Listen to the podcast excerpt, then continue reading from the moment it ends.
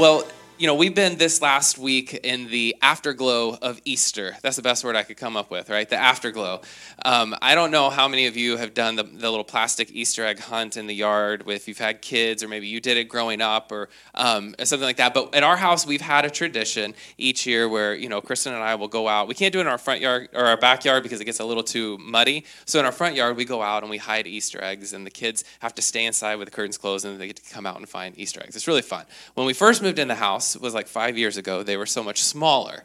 Now they're bigger, and we're in this constant conversation of going, okay, when are they too old to go find Easter eggs in our little tiny square of a front yard? Um, but there's this thing I've noticed that happens each year, and it's kind of fun, and it's an informal game that starts to happen of who's going to find the last Easter egg. Now, you in your mind may think that that means like on Saturday or Sunday of Easter weekend, the last person to put an egg in their basket. That's not what this is. The last Easter egg is there's always at least one or two that we hid them so well, the kids can't find them right in that moment, and they find them later on. Sometimes it's rained and the candy inside has turned to goo and the ants have found it. And sometimes it may be a day or two. We've had some show up like weeks later. So there's kind of like, you know, the Easter eggs, they're, they're sort of with us for a while. And it was funny this last week. We, um, one of the boys mowed the lawn on i want to say it was like monday evening maybe it was tuesday i can't remember. But so i'm like okay they're they're mowing the grass like there's there can't be any easter eggs left out there. Calvin came in on the next morning after whatever it was he had gone out to the, go to the bus and he comes back and he's holding this plastic easter egg covered in grass clippings. He's like i found the last egg! I was like don't eat what's in there. Throw it out. Um, but it just i've been reflecting on this in my mind and my heart how you know, we celebrate Easter as an event, right? We celebrate it. It's it's not just like culturally an event that gets celebrated on a day, but even in the church calendar, there is a day that we celebrate Easter, and we have the lead up to it, the Lenten season. We have Palm Sunday. We have Holy Week. If you're uh, Orthodox, you're actually celebrating Easter today instead of last Sunday. But what strikes me though is that actually to be people that are experiencing that true love power of the, the true love story of Christ Jesus is we're living in the resurrection of Christ every single day, all throughout the year. And so um, when we stop and we think about it, we realize that Easter is not really just one day.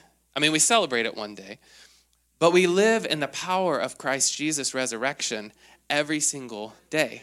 We are people of the cross. We are people of resurrection. And so we live in the overflow of that. And so today we wrap up our sermon series, A True Love Story, looking at the, the love of Christ Jesus through the power of the Easter story. And what we're going to do is we're going to um, look at the time from Jesus' resurrection to then the time of his ascension, his returning to heaven. And what happens, and I love this, is that there are multiple encounters that people have with Jesus through this time. There's conversations that happen on the road to Emmaus where there's, you know, disciples that are walking along and it scripture actually says that God kind of hides Jesus' face where they don't recognize at first that they're even talking to Jesus until much later and they're like, "Wait a minute. That was really something was happening in us." Or there's the moment of um, Mary experiencing Jesus in the garden and she thinks he's the gardener first. What have you done, you know, with our Lord? And then there's Jesus, you know, feeding his disciples fish, or there's moments where they're gathered and he just shows up in their midst. And what's so amazing is in each of these moments, as Jesus encounters his followers, what starts to happen is that he's showing a true and personal care for each one. Each conversation reveals something about the heart of God for those who follow Jesus. And so, what we're going to look at today is um, three encounters, kind of three conversations. And I, like I said, I'm going to try to move quickly through these for the sake of time. But um, in each of these stories, what we see is there is this, this desire, and it's in us too. It's in Jesus' followers, but there's this desire that's in us that's that longing to, to be known the longing to be seen, the longing to have someone that understands the depths of who we are, that understands the longing that's in our soul to be understood. And so, what we see in each of these conversations is that the power of God's love in Christ Jesus is showing up and saying, I see you. I call you by name. I'm restoring you. I'm giving you purpose. I'm setting you on mission. It's not just about like the big eternal redemptive story that Jesus that God was doing through Jesus Christ, but these each of these encounters are so intimate and personal. Because these are the people who have walked with Jesus, and when all hope was lost, he's resurrected again. And he could have gone and thrown a party. he could have, you know, gotten millions of Instagram followers and become an influencer. He could have set up the kingdom ruling power on earth now, but instead what does he do? He pulls back into almost very quiet places and has these one on one conversations, meeting in small groups with his followers. He doesn't go and, and make it loud and proclaim it. His followers go and do later on. But in the encounter with Jesus, it's close, it's personal. And so this morning, I encourage you, you know, take notes. Um, we're just going to look at these three conversations. But number one, what we see is um, that when we encounter the true love of the resurrected Jesus, it changes our identity. You can write that down. Number one, it changes our identity. And what I want you to understand in in the sermon this morning is this isn't um, you know how tos. This isn't self help. What this is is this is a place of us being invited to encounter Jesus. And so as you hear these stories I encourage you, as the Gospels always do, to find your own place in the story as Jesus interacts with, with these followers of his. So, first of all, when we encounter the true love of the resurrected Jesus, it changes our identity this is something really amazing. And i you know chris and i have like for the last week sort of been just mulling this over this this this first encounter. Um, but in all four of the gospels we see the first people to encounter jesus as the resurrected jesus are who? Yes say it again. You got it? The women, the women. That's right. And the first voice that said it was a woman's voice because women recognize hey, wait a minute, something's happening here right? So we're going to look at John chapter 20, verse 14. We've read these verses, you know, through um, uh, Easter Sunday as well. But I want to look at this encounter that Mary has with Jesus. But but what happens here, and I love it. it this is all four of the Gospels. And if you know anything about, you know, kind of your Bible history and, and some of the timeline of when the Gospels were written, Mark was most likely written earliest, closest to the life of Jesus. John was probably written much later, possibly even after a lot of Paul's letters were written. And so even over all those years, there was plenty of time to change the story, finesse it, add something different, but they chose all four gospel writers to recognize that Jesus' first revealing of himself as the resurrected Jesus was to the women. The Gospels have different takes on it. Some of them, it's a group of women. Some of them just focus in just on Mary Magdalene. But there's this um, encounter that Jesus has. And so I'm going to read through these verses quickly and then help us understand how it applies to us in this encounter that changes our identity. So for Mary, this is John chapter 20, verse 14 through 18. Mary Magdalene, she, she had visited the tomb and then she turns to leave and saw someone standing there. It was Jesus, but she didn't recognize him. Dear woman, why are you crying? Jesus asked her. Who are you looking for? She thought he was the gardener. Sir, she said, if you have taken him away, please tell me where you have put him, and I will go and get him.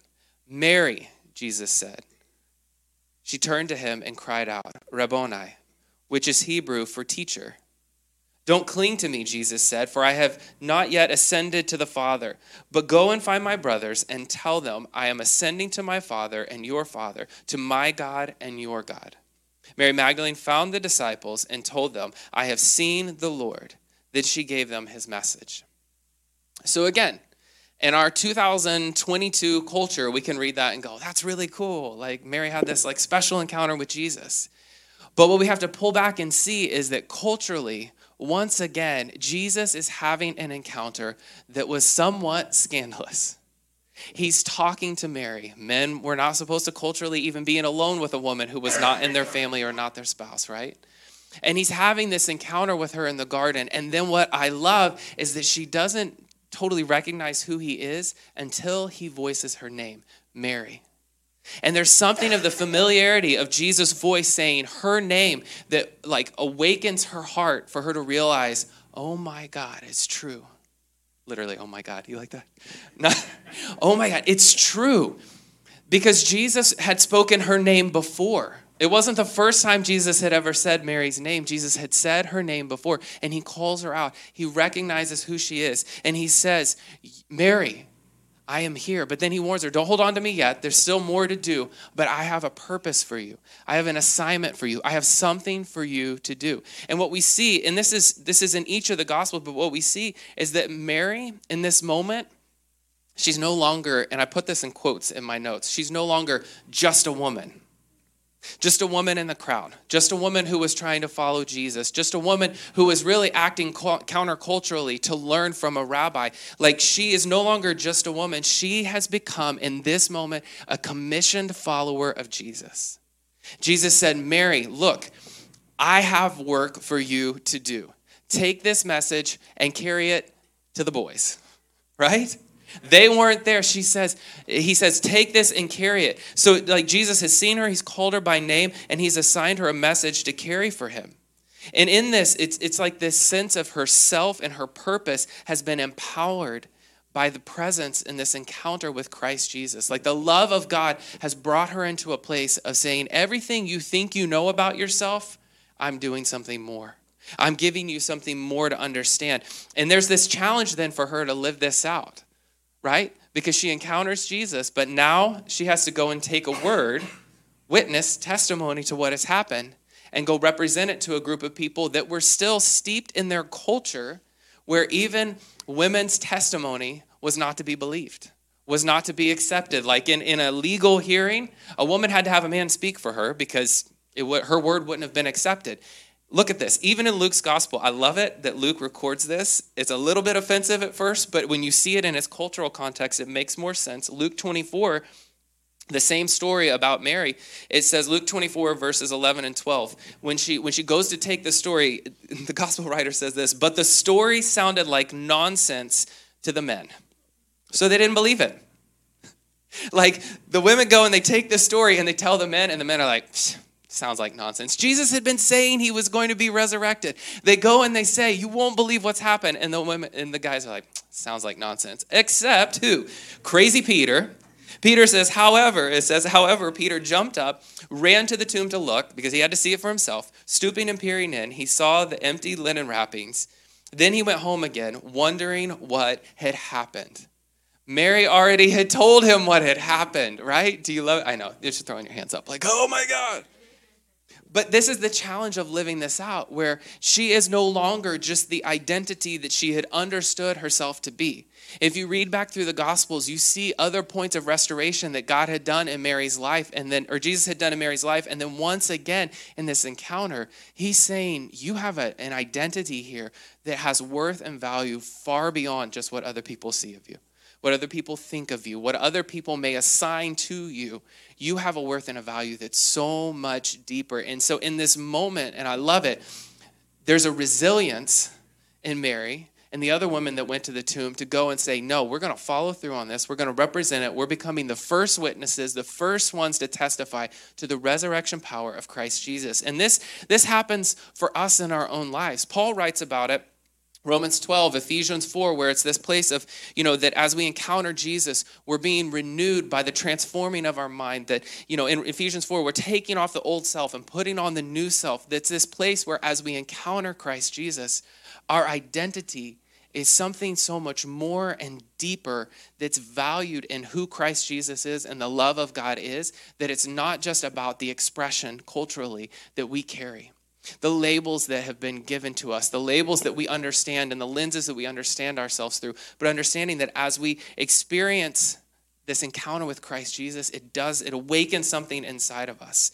And we can get stuck in this process of transformation where we've encountered Christ Jesus, he's spoken a word, he's given us something to do, and yet then we got to carry it and live it out, right? We have to be in this world but, you know, not be of the world. We have to fight against you know, cultural stereotypes of what it means to be a follower of Jesus and what people think if you start to reference the Bible or say, I prayed about this and all the other, you know, biases and things that may come in as we go to carry the message. But if anything, we come back to the understanding that Christ Jesus and the love of God is one that sees us, knows us, and calls us by name.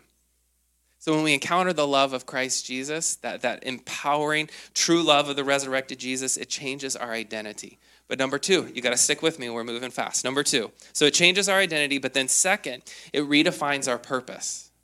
We've already seen this a little bit in Mary, but there's there's this other story that I really love, and we had a cool moment this last week where um, Haven, our, our eight year old, said, "Hey, do you know the story about whenever Jesus tells Peter to, to feed his sheep?" And I was like, "Yeah." Do you know the story? And so then she like goes and she like lays it out. It's like he said this, and then he said that, and then he said this, and we're like, that's so cool. And we had this moment where it was like she like quoted the whole Bible story to us, and we're like, all right, really cool. And then I looked at Kristen and I thought to myself, I'm like, we didn't teach her that. So hopefully it happened over there. She's reading her Bible on her own. But like before you think we're like really like awesome, great, like, you know, Bible parents like sitting down. And no, she she picked it up on her own and she loved the story and this image of Jesus telling Peter, feed my sheep. But look at this. So there's this again this story um, in the Gospels. This is John 21, where the disciples they, they they hadn't seen the resurrected Jesus yet. They they've been out fishing. They're exhausted. They're coming back in after a night of fishing with no fish. And Jesus is on the shore, but they don't. Again, they don't know that it's him. This voice calls out and says, "Hey, how was the fishing?" And they're like, "We didn't catch anything." And he says, "Hey, throw your net on the right side of the boat." And I'm sure there was a grumble like, oh, this wise guy, like he knows what's going on. And so they go ahead and they do it and they throw their net on the right side of the boat. Even though they're not out in fishing waters, they're close enough to the shore that they can be called out to. And as they do, the scriptures say that they couldn't, the, so many fish were in the net that they couldn't actually pull the net up out of the water without help. It was so full. And then at that moment, as the miracle happens, Peter, again being crazy Peter, decides to jump off the boat fully clothed into the water, run to shore to embrace Jesus because he recognizes that it's Jesus who's speaking. And then, so cool, I love this. This is completely sideline. Jesus decides to cook them breakfast. How many of you want Jesus to cook breakfast for you? Can you imagine what that breakfast? I mean, it was fish, so fish for breakfast. I don't know. But he cooks them breakfast and he feeds them. And then look at the conversation. So they were frustrated, they're disappointed. A miracle happens. Jesus then says, Let me feed you. And as you're eating and your belly is growing full and you're resting, he says, I'm going to tell you a story. John 21, 12 through 19. Now come and let's have some breakfast, Jesus said. None of the disciples dared ask him, Who are you? because they knew it was the Lord. Then Jesus served them the bread and the fish. This was the third time that Jesus had appeared to the disciples since he had been raised from the dead. Verse 15 After breakfast, Jesus asked Simon Peter, Simon, son of John, do you love me more than these? Yes, Lord, Peter replied. You know I love you. Then feed my lambs, Jesus told him. Jesus repeated the question Simon, son of John, do you love me? Yes, Lord, Peter said. You know I love you. Then take care of my sheep, Jesus said. A third time he asked him, Simon, son of John, do you love me? And at this point, you know, Peter and his big ego Peter was hurt that Jesus asked him the question a third time, and he said, Lord, you know everything. You know that I love you. And Jesus said, Then feed my sheep. And Jesus continues, I tell you the truth. When you were young, you were able to do as you liked. You dressed yourself and went wherever you wanted to go. But when you are old, you will stretch out your hands, and others will dress you and take you where you do not want to go. And then the gospel writer comments on this and says, Jesus said this to him to let him know by what kind of death he would glorify God. Then Jesus told Peter, Follow me. Follow me. Jesus says to Peter, Do you love me? Feed my sheep. Do you love me? Take care of my sheep. Do you love me? Feed my sheep. And it's like in this moment, this back and forth, we can look at it and go, Man, Jesus, come on. Like he said it. Like, let him out. But in this moment, many people consider this a, a place of Peter's reinstatement as a disciple. Because Peter was the one that denied Jesus. How many times did he deny him? Three times, right? And so then some theologians pull this parallel of like, okay, so three times he asked him the question, and it's like, okay, canceling all that out, and he's reinstating Peter, and he's bringing him back in, and he's bringing this place of confirmation, not just for Jesus' sake, but for Peter's sake, of kind of forcing Peter to hear his own voice say, Yes, I love you, Lord. I love you, Lord. I love you, Lord. And then he comes to the point of saying, You know everything. You know that I love you. But what I think is so amazing here is when you look at it in the Greek, the words that Jesus is using here, the feed my sheep, care for my sheep, they're literally words that would have been used to describe the process of feeding sheep. Like if a shepherd was going out to feed the sheep. This is the literal word that would have been used feed the sheep or care for the sheep. It was the actual act of caring for sheep as a shepherd. And so in this moment, you can look at it and you can be like, okay, Jesus didn't have any sheep, right? It's not like he had like actual little lambs jumping around and he's like, hey, Peter, will you take these literal sheep right here and care for them as they were your own? What's happening here in a symbolic way is Jesus is doing once again what he does, where he's assigning purpose to Peter. Because Peter had been what? He had been out on a boat fishing as a fisherman. And yes, we know earlier, you know, you'll make you fishers of men and used all that symbolism. But Jesus is bringing him into this imagery that's different and it looks different. Fishermen, they go out and they, they go on the boat and they go, they fish, they come back and they go home. But do you know how shepherds take care of sheep in the ancient world? They lived with the sheep. To care for the flock meant that you were with the flock. To know the condition of the flock meant that you're right there with them. They would sleep under the stars with the sheep. As much as it would stink, as much as you're exposed to the elements, as much as it was probably exhausting and gross and dirty work, to be a shepherd meant that you were right there in and among the sheep that were being cared for. And so, Jesus, as he's again feeding the disciples, caring for the disciples in this moment of making them breakfast, he looks at Peter and he says, I have new work for you to do. You're not going to take care of actual sheep. You are going to feed my sheep because he's already said he's the good shepherd. He's already said that I have, you know, sheepfolds with sheep in them, that I keep the predators out and I keep the ones away and I protect. And yes, I'm, I'm returning to the Father in heaven, but now I have work for you to do. You're going to feed my sheep, Peter. You're going to care for my sheep. And in the process of doing that, what you're doing is you're you're living out not a 9 to 5 job where you go in and you punch the clock and then you check out at the end of the day. What you're doing is you're having an identity transformation for you and a new purpose assigned to your life that's going to bring you into a place that as you encounter me and then as you follow me, it's going to look totally different. Many believe Peter at the end of his life, he was martyred for his faith. That's, that's the accepted teaching that he died for his faith. And I have to believe that, you know, as, as Peter lived out the rest of his life, this moment of being encountering the resurrected Jesus and this little breakfast on the shore of fish and bread and all of it probably was a story that he thought back to time and time again. A moment where, in the hardest moments, where he's like, you know what? These sheep are annoying. These sheep get on my nerves. This, this, this, this calling is too hard. This work, God, that you're trying to do in the world, like, I don't want to do something else. Then he hears the voice of Jesus echo back and say, Hey, feed my sheep. Do you love me? Take care of my sheep.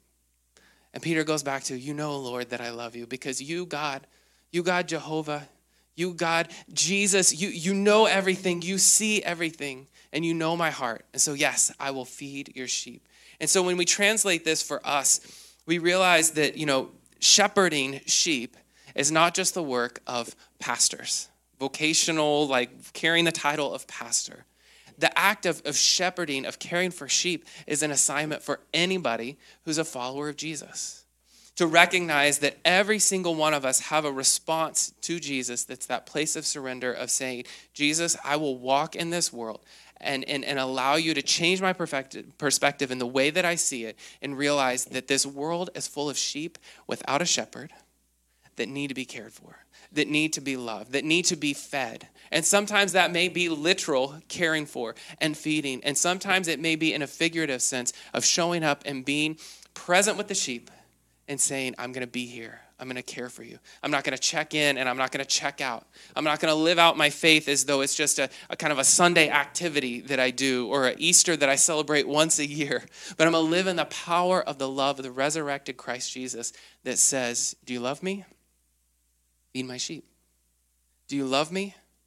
Care for my sheep. Do you love me? Feed my sheep.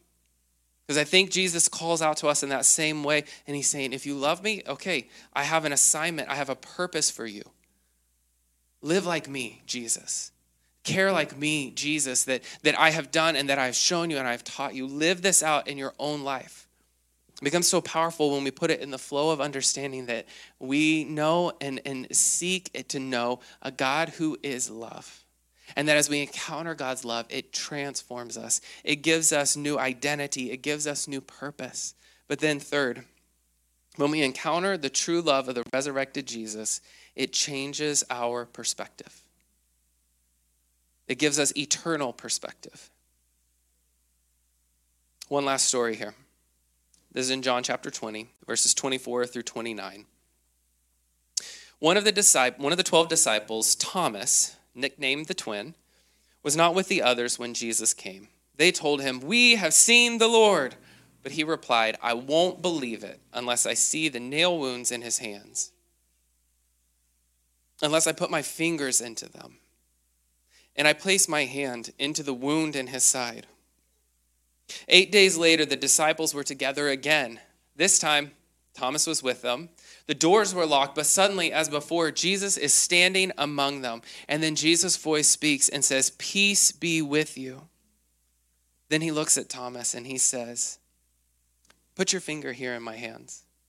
Put your hand into the wound in my side. Don't be faithless any longer. Believe. My Lord and my God, Thomas exclaimed.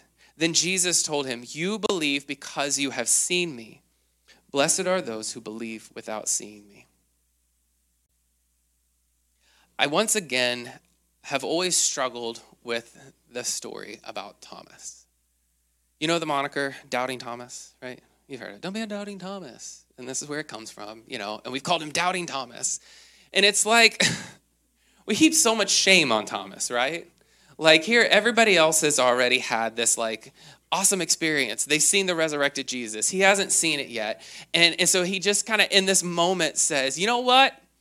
I'm not going to believe it until I stick my fingers into the nail holes in his hands or, or stick my hand in his side i mean it's like so like grotesque and it's it's over the top and it seems so exaggerated and i have to believe that it probably was out of probably the fear and the shock the grief the disappointment that was in his own heart. And he's he's wanting to believe that you know Jesus is resurrected but yet everybody else has had this really awesome experience and he feels like he's seeing it from the sidelines.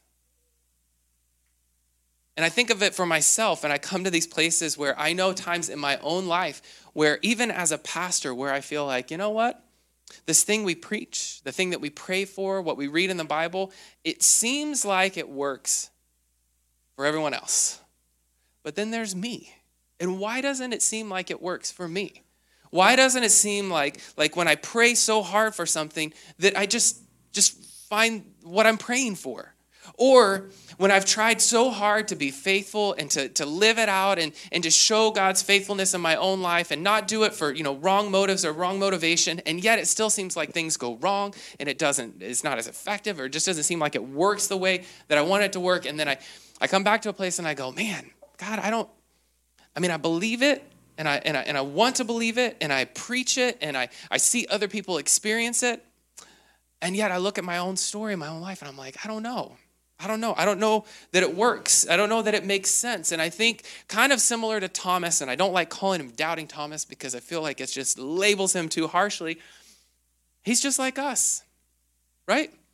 He's in that place where he's like, everybody else has experienced the resurrection power of God, and yet I haven't. And I'm frustrated. So I'll believe it when I get to just like, yeah, stick my hands right. I mean, it's so like, you know, like embodied and, and just angry and probably fear and, and who knows what all the emotions were inside of him. And then I love the story because he has this moment where he's like looking at the other disciples before he sees Jesus and he's like, you know, we believed we believe, we believe what Jesus taught, and then he died, and, and you guys have said he's resurrected, but for me, nobody's gonna make a fool out of me again. Nobody's gonna, you know, pull one over on me again. So if there really is a miracle here this time, like I'm gonna be right there in the midst of it. And then Jesus appears, and Jesus being Jesus, just like calling Mary's name or knowing that, you know, crazy Peter, he's gonna like jump out of the boat and, and he's gotta restore Peter because he's gonna hold on to this guilt for so long. He's gotta restore him. He comes to Thomas and he looks at Thomas and he's like, Peace be with you. And hey, by the way, Thomas, I see you. I know what's in your heart. Do you want to go ahead?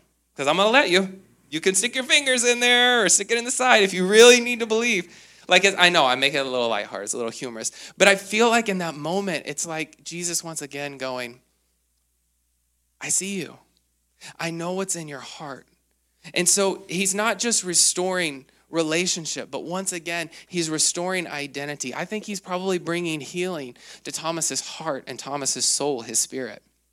It's in this moment, this powerful encounter, that it does change Thomas' life. If you know about the Apostle Thomas, what has been taught in church history is that following this, Thomas moves sort of east and, and, and southeast into India, possibly even what, like modern day India, but possibly even China and Indonesia. And he became basically the first missionary carrying the stories of Jesus into those parts of the world. And even to this day, they recognize the Apostle Thomas, this one who followed Jesus, the, the doubting Thomas, they recognize him as the one who brought Christianity to that part of the world. I don't think he came in like a crusader. I don't think he came in saying, believe or die. he came in probably saying, you know what, I've seen some stuff. And I've made some pretty bold claims out of my own doubt. But there is a God who is powerful. There is a God who is the source of life. There is a God who has conquered death and I'm here. The story, this is, this is what's so amazing. The story that is supposedly the story of the end of Thomas' life, and again, this is outside of scripture, this is just kind of church tradition, is that he died by being pierced with a sword. Somewhat poetic. But he's venerated as a saint in the Catholic Church because of his death and the work that he did. And so it's like there's this place where it's like I look at this and I go, man, Jesus looked at him and said, You believe because you've seen. But then he reminds him, believing now actually means that you truly see. Those who, who believe without seeing, like that's even more powerful. So, yeah, Thomas, you got to see it. You had an opportunity to, you know, stick your hand in there. But as he restores him, he tells him, believing now means truly seeing. And so I think in this moment, as we think about how God works in our own hearts and lives and, and, and, realizing that encountering the resurrected Jesus and the power of the love of, of Christ Jesus resurrected means that it changes our perspective. From that point forward, I don't think doubting Thomas probably struggled with the idea that death is the end of life, that there is an eternity and there's a power that's far beyond what we as humans can comprehend. He went all in. And we have that same question for us, you know, as we encounter Jesus today. You know, God is taking all of our doubts, our questions, the uncertainty of our life, the uncertainty of this world, the pain of our tragic moments, both the ones that others have seen and maybe tragic moments others haven't seen. And God is bringing all of it to a place of giving it an eternal perspective. So maybe you're one who feels like doubting Brad, doubting Raphael and, and, and you're like, no, God's stripping that away and say, like, set that label aside. You're not a doubter. You're one who is working to believe. And even though you may not be able to see it, you can believe. The miracle of all of this is that God uses all of it to transform our souls, transform the human soul, the human spirit, our life. God transforms us, and God uses the very thing that would normally destroy us the tragic, the sorrowful, the painful, the unjust, and He uses it to transform us. So we have to ask ourselves as we come to a place of encountering Christ Jesus this morning, the power of the resurrected Christ Jesus, are we prepared to trust, even though we may not see? Will you bow your heads with me? What I love about all of these stories is there's a temptation for each and every person who encountered Jesus to miss it. They didn't all immediately recognize Jesus for Jesus. They all had their opportunity to go their own way, to check out and say, hey, I'm done. You guys do what you want to do, but I'm out. But instead of turning in on themselves, they pressed in the relationship with one another, even though challenging. That hope, that expectancy that was beyond what they could even see or believe. And I think for us, it's the same way where we can learn from the fact that, you know, the pain of this life, the sadness, our own suffering and sorrow, it has this this woe is me element that can actually turn us in on ourselves. Or we can say, God, even in this, I will trust you. God, even in this, I will believe. Even in this, I, I will receive the restoration that you're doing in me. This is what God does every spring as new spring and life starts to bud out. God does it even in our own lives bringing new life, a new season, a new resurrection. This is why we live in the resurrection of Christ Jesus day after day after day. Psalm 25, verse 3, reminds us that God is the one who always turns death into life and that no one who trusts in God will ever be put to shame. And the church said, Amen. No one who trusts in God will ever be put to shame. So I invite you, with your head bowed, to take just a few moments before we wrap up our service. And I want to pray for you. And, and maybe for you, you're, you're in one of those encounters where you're just needing God to restore identity.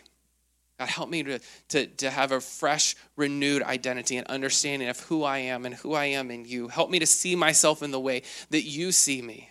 God, restore my vision, restore my understanding of who you have made me to be, and, uh, and, and, and that it comes back to a place of being centered and grounded in Christ Jesus.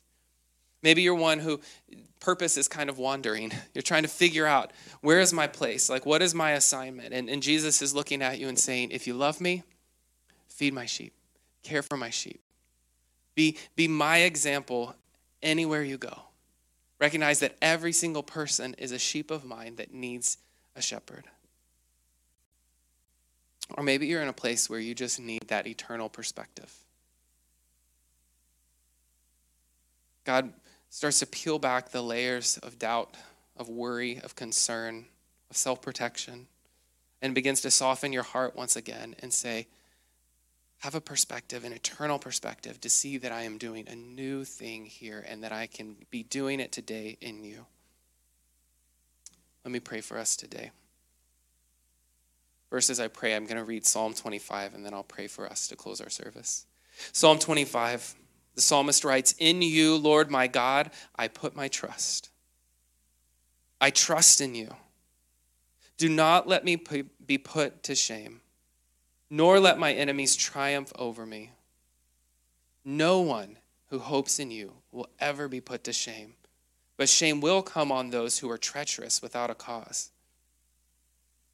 Show me your ways, O Lord. Teach me your paths. Guide me in your truth and teach me, for you are my God, my Savior, and my hope is in you all day long. God, today we come to a place of admitting our need of you once again. God, it's not news to you. I have to feel that in the moments when we feel kind of beaten up and, and weary, like the disciples in the days after your death and resurrection, you just long to come close.